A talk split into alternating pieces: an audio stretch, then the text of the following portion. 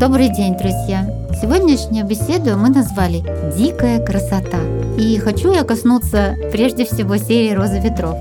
«Роза ветров» э, рассказывает э, о судьбе и жизни женщин, э, родившихся и живших за пределами европейского пространства в тех странах, которые мы привыкли называть экзотическими. Она началась, эта серия, с прекрасного романа Лизы Си «Снежный цветок и заветный веер», я бы хотела и на нем остановиться, и вообще остановиться на этом авторе. Лиза Си вообще обожает писать э, про женщин, э, живших когда-то в основном в Китае. Китай — это ее прям любимая тема, поскольку она сама иммигрантка третьего поколения. Ее да, она потомок иммигрантов из да, Китая. Потом, это как бы ее историческая родина, поэтому она изучает эти моменты очень э, серьезно. Но и в «Острове русалок» она писала о Хэню, да, о ныряльщице да, за жемчугом. Да, да, да, это корейская Это уже, уже Корея. Тема. А в «Снежном цветке» она коснулась истории двух подруг, двух женщин, живших в Китае XIX века. И такая достаточно душераздирающая, трагическая, трогательная история.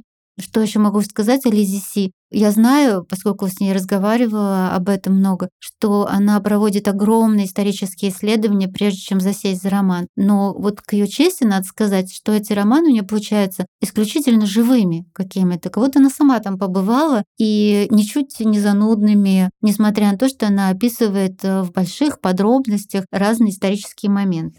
В «Снежном цветке» она коснулась темы бинтования ног. Почему назвали эту беседу «Дикая красота»? Потому что бинтование ног и лотосовые ножки — это традиция, которая существовала в Китае, представьте себе, тысячу лет. В разные годы, в разные века и в разных областях девочки начинали разбивать ножки от двухлетнего до шестилетнего возраста. Уже после семилетнего возраста считалось, что кости слишком твердые и ничего хорошего уже не будет. Значит, им разбивали эти ножки, это делала обычно мама с бабушкой, с тетей. Оставались большие пальцы прямыми, остальные пальцы подгибались под стопу. А сама стопа, кости все разбивались, она изгибалась таким э, невероятным способом. А смысл был в чем? Э, чтобы поверхность рабочей ноги не превышала 7 сантиметров. Я вчера померила, 7 сантиметров – это мой указательный палец. И вот на таких пуантах э, женщины должны были ходить. Мне все скажут, ну, это самое, это же ужасно, это же ужасно, и эти ножки не были кошмарные, да, для нас они выглядят кошмарно. Я вот хочу вам зачитать э, прямо текст Лизы Си, если позволите, небольшой, где она рассказывает от лица героини, естественно, об этом периоде жизни. Я часто вспоминаю те первые месяцы моего бинтования. Вспоминаю, как мама, тетя, бабушка и даже старшая сестра цитировали некоторые высказывания, чтобы подбодрить нас. Одно из них такое. Выйдешь замуж за цыпленка, живи с цыпленком, выйдешь с петуха, живи с петухом. Я слышала эти фразы, но, как часто бывало в то время, не понимала их значения. Размер ступни определял, насколько велики мои шансы выйти замуж. Для будущих родственников моя маленькая ножка служила доказательством моей личной дисциплины и способность переносить боль деторождения, а также любые трудности, которые могли быть впереди. Мои маленькие ножки показывали всем мое послушание в семье родителей и особенно умение повиноваться матери, что производило хорошее впечатление на будущую свекровь. Туфли, которые я вышила, символизировали для будущих родственников мои способности к вышиванию, а значит домашнее обучение. И хотя я ничего об этом не знала, именно мои ножки были тем, чем восхищался мой муж во время интимных моментов между мужчиной и женщиной. Его желание видеть мои ступни, держать их в своих ладонях, никогда не ослабевало за всю нашу жизнь. Даже после того, как я родила пятерых детей, даже после того, как все остальные части моего тела перестали быть соблазнительными. Ну и что вы скажете Какой по этому ужас. Да, вот я тоже считаю, какой ужас. На самом деле лотосовые ножки – это была как раз прерогатива достаточно богатых семей, простолюдинкам им многие не трогали, и они оставались такими, как и были. И при этом вполне себе они устраивали иногда свою судьбу. Это вот я ну сейчас... вот, Светик, ну ты даешь. Там же смотри, что говорит нам источники исторические. Даже в семье простолюдинок, может, они не могли всем дочкам забинтовать ножки, но одну девочку они выбирали. Это э, как бы девочка... А, то есть как племенную такую, Племенную кобылку, корову. совершенно верно. Которая именно даже без приданого, но с маленькими ножками, она могла найти себе мужа. А все остальные с большими ужасными ногами такими некрасивыми, они тоже как бы богатые дома были вхожи, но уже в ранге только наложниц. Уже замуж их э, никто не мог взять. Ну или, конечно, они оставались ну, крестьянами ну, и там да. дальше. Кому жилось лучше или хуже, нам сложно сказать. Наверное, тем все таки кто жил в тереме и пусть даже на пуантах ходил всю жизнь, но все таки их кормили, при этом поили, и они не проводили все время в рисовых полях. Кажется, что это было настолько давно, что сейчас уже ничего такого нет, но оказывается, что женщины вот пожилые еще и есть, вот дожили до наших дней те, которым еще вот в младенчестве бинтовали ноги. Ужасы. И вот, э, да, и они вот как-то сейчас выживают, конечно, в да, современном вот мире бедные, да. да. У них такие маленькие-маленькие туфельки, такие вот вышиты, да, как тапочки изящные. такие, они из шелка их сами вышивают, и потом вот как-то с гордостью носят. Но они прямо вот там получается как Совсем-совсем не могут ходить, такие маленькие-маленькие да, шажки да, да. у нас с таким ножками. Ну вот я в этой беседе хотела коснуться двух аспектов. Первый аспект это вообще вот эти стандарты красоты, которые нам абсолютно сейчас э, кажутся ну, жуткими и варварскими. А другие это книги Аркадии, в которых описываются даже не только лотосовые ножки, а просто обычаи других стран, о которых мы тоже можем немножко поговорить. Давайте начнем со стандартов красоты. Ну все-таки, вот Петя, как ты считаешь, а, а с чего начались эти ножки? Почему вообще это когда-то произошло и тысячу лет это длилось? Ну, стандарты красоты – это вообще такая очень сложная вещь. И нельзя подходить, мне кажется, с современной меркой ко всему. С нашей точки зрения, да, такая нога – это просто некрасивая и уродливая, да? А в те времена не только мужчины, но и женщины считали, что это, в общем-то, даже красиво. И они стремились к этому. Там были, конечно, наверное, экономические условия, да, как мы только что обсудили, ну, что, в общем-то... Экономические, да, тоже, но тем не менее, да. И гендерное есть, неравенство Если тоже. мы сейчас будем, так сказать, абстрактно рассматривать, допустим, какие-нибудь стандарты красоты европейские, допустим, там талия, затянутая в рюмочку в 30 сантиметров, да, где там все внутренние органы были пережаты, ну это же, в общем, ненормально, да? Вообще-то да. Или, ну, скажем... так красиво. Мы, как правильно говорили, что маленькая нога – это был показатель аристократической жизни. То есть женщине не нужно ходить, там, не знаю, куда-то там поле, по дому. То есть она вот может так позволить себе сидеть, лежать. Да? Но... Быть красивым декором таким. Да, да, да. диванной а, подушки. А, а чем это, по сути, отличается, не знаю, от, от сантиметровых ногтей на маникюре? Да? То есть женщина тоже показывает, что она... Я, в общем, посуду не мою, да, как бы, правильно? Слушай, ты прав, кстати. Ну, это а чего? Вот так вот, в общем, как можно объяснить вот эти вот длиннющие ногти, да? Ну, вот с моей точки зрения, это, некрасиво. Они должны быть ухоженные. Нет, они должны быть ухоженные. Ну, вот такие вот торчащие эти птичьи ногти, ないもん。Вот, ну, а, а, а может быть, какой-то вот там, не знаю, представитель другой там культуры, он тоже так же скажет, вообще, что за кошмар. Ну вот эти ножки, это же еще и, наверное, в социальном плане как-то объяснялось, что вот мужчине было удобно, что женщина вот никуда от него не уйдет далеко. Да, где самое, интерес, самое интересное, что с этими, что касается этих ножек, они считались эротичными только в забинтованном виде. А в забинтованном виде они казались им, именно... Было. Они именно считались жутко неприличными. То есть вот даже есть такое китайское изображение, называется весенние картинки, как называется, ну, эротика. Да, да, да. И вот женщина изображается полностью обнаженной, но в обуви. Понятно. Ну, ножки, но ножки у нее маленькие, да, но тем не менее они, они, вот, они не открыты. И это, в общем, был показать это чужому мужчине, это как, как мусульманину показать, значит, лицо чужому мужчине, женщине. Вот, то есть вот эти ножки, это Кстати, такая была очень интимная часть э, тела. Да. И даже дома, когда женщина была, то есть она тоже это не, не разбывалась, не, то есть муж, он видел ее всегда. Вот. Есть, кстати говоря, версия, что э, вот эти бинтования ног у женщины меняется походка, да, меняется, да, меняется на нагрузка на ноги, система. что это стимулирует развитие, извиняюсь, интимных мышц. Да ладно. Да. Слушайте, не знаю, было насколько это правда. Подумайте. Вот. Надо задуматься. Да, так что подумайте.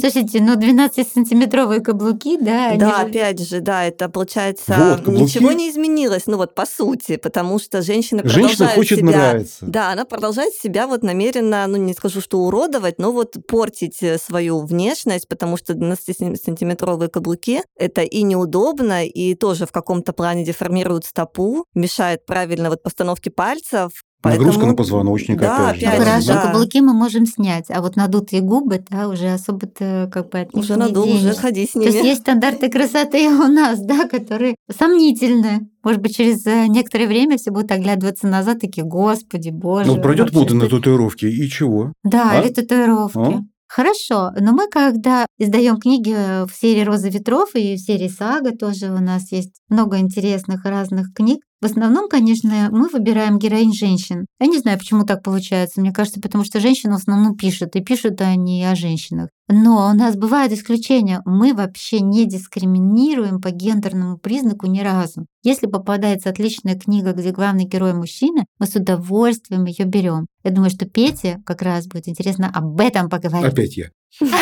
Ну хорошо, могу привести пример такую книгу тоже из серии «Роза ветров», называется «Горький вкус любви». Там главный герой мужчина, ну молодой человек. Он живет в Саудовской Аравии.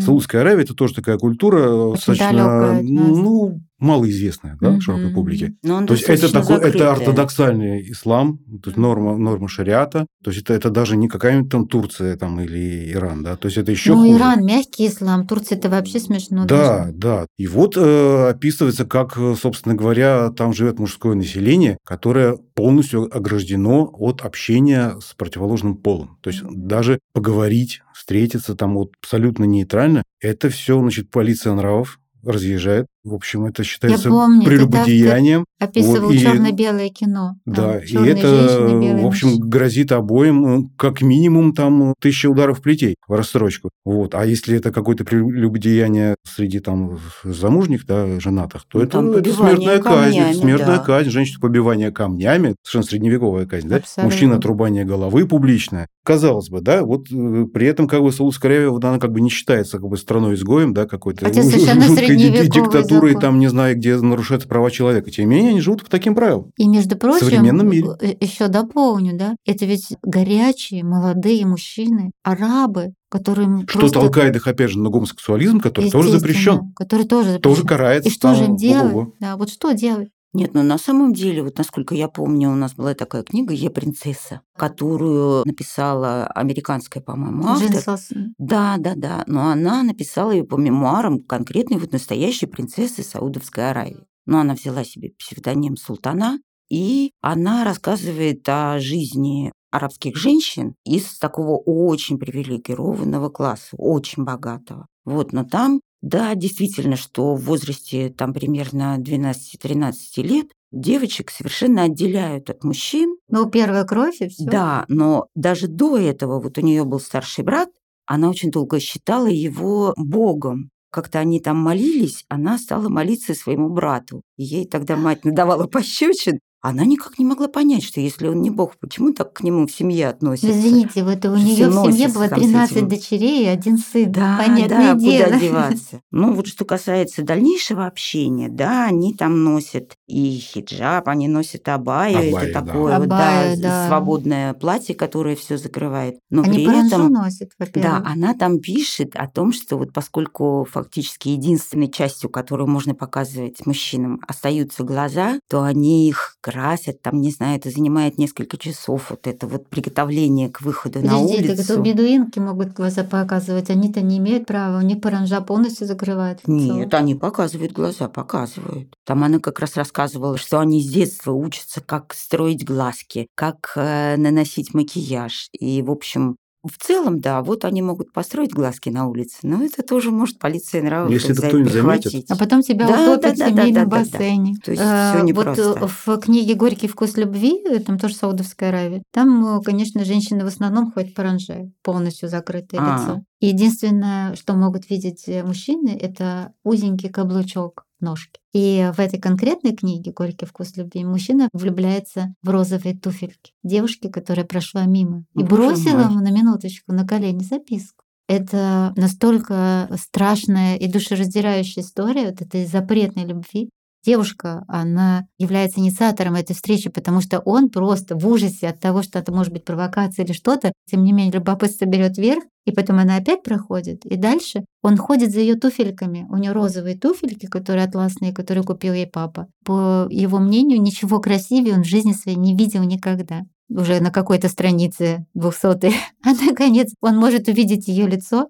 он думает, какая бы она ни была тогда, но пусть даже была бы она козой или коровой, я все равно бы решил, что она самая красивая женщина в мире. То есть Конечно. страсть в итоге все равно находит выход, потому что эмоции девать некуда. Находит и выход. в любом случае, да, они как-то устраиваются. Там конец открытый нет. Там все, конечно, все очень А, грустно. там печально закончилось. Открытый, как там не очень понятно. То есть он сам-то из Либанона Из Судана, по-моему. или из Судана, он Судана, иммигрант, да. да. Там, знаешь, в чем интрига? По спойлерю чуть-чуть. Она не говорит ему свое имя, потому что под пытками он может его выдать. Она называет ее цветок, мой цветок, и все. И поэтому, когда его начинают пытать, он ничего не может сказать, кроме того, что это мой цветок. Поэтому ее он не предает. Но она остается беременна и готова выйти замуж за другого. В общем, там все очень печально. Ну, в общем, жизнь не самая приятная, как бы сказать, страстно. несмотря на то, что это со- современное время, да? Ну, давайте мы очень... Здесь вот прям э, все жертвы оказались этого режима. Давайте мы поговорим, Свет, про твою книжку, которую ты недавно закончила. Девушка из цветочной Ну, лодки. из цветочной. лодки. Да, это, кстати, чудесная книга. Чем она мне Вот Мне понравилась? тоже нравится. Если честно, меня книги серии «Роза ветров» немножко угнетают. А чем они Потому все что угнетают? Жизнь Света там не любит про страдания, я Да, знаю. я не люблю всякие вот такие страдательные и жуткие книги, а там их то ручки отрубят, Да. то сожгут, то Да, камнями побьют. да. И вот это мне как-то не очень нравится. А вот девушка из цветочной лодки, несмотря на то, что она началась тоже немножко так печально, мне понравилось именно тем, что там в итоге главная героиня, она становится одной из самых могущественных женщин тогдашнего Китая. Дело происходит в начале Она такая 19 стерва, века. Света. А она не стерва. Она просто очень сильная женщина, которая знает, чего она хочет. И она не стесняется учиться. И она не стесняется брать свое там, где она видит свое. И вот этим она мне как раз нравится. То есть начинается ее жизнь с того, что еще, по-моему, до 13 лет отец продает ее за долги на цветочную лодку. Так назывались плавучие бордели. То есть вот они плавали, да, такие украшенные Такой цветочными гирляндами. Сам Да-да-да, а он проиграл как-то карты, там- да? Да, Или да, во да. что-то там в кости. А у нее что-то какие-то долги были Да. очень большие. И вот она начинает свою, так сказать, карьеру девушки на цветочной лодке, а потом на них нападают пираты, и вот дальше ее хватает в заложницы пиратский капитан, и вот дальше начинается уже ее настоящая жизнь. И она действительно всего добивается Через сама. койку, конечно. Нет, там сначала через койку, а потом она мужу подсказывает, как правильно Да, действовать. да, Она- отлично. есть Кстати, вот и муж это, это- хорошо характеризует, Да, да, потому да. что он ее что слушает. он, да, он в Они конце концов наравне. понимает, Мгм. Что, в общем, досталось Мне там такое конец сокровище. нравится. Конец очень позитивный, потому что муж старится, но рядом же есть молодежь, преемник. Да, и тут она уже сама выбирает себе мужа вместо вот этого старого, потому что она достаточно уже сильна и уверена в себе, чтобы самой уже заботиться о своих интересах. Мне кажется, мы хорошо поговорили. Я не знаю, какой вывод мы сделаем из этой беседы. Давайте не делать никакого вывода. Пусть Если его что, читатели сделают мы еще раз- наших книг. Да, кстати говоря, дорогие читатели, после каждой нашей беседы, если вы ее прослушаете, у вас возникнут какие-то мысли, мы будем очень рады. По-английски называется feedback. Мы очень рады услышать ваше мнение и услышать ваши комментарии, пожелания и так далее и тому подобное. Всего хорошего на сегодня. До свидания.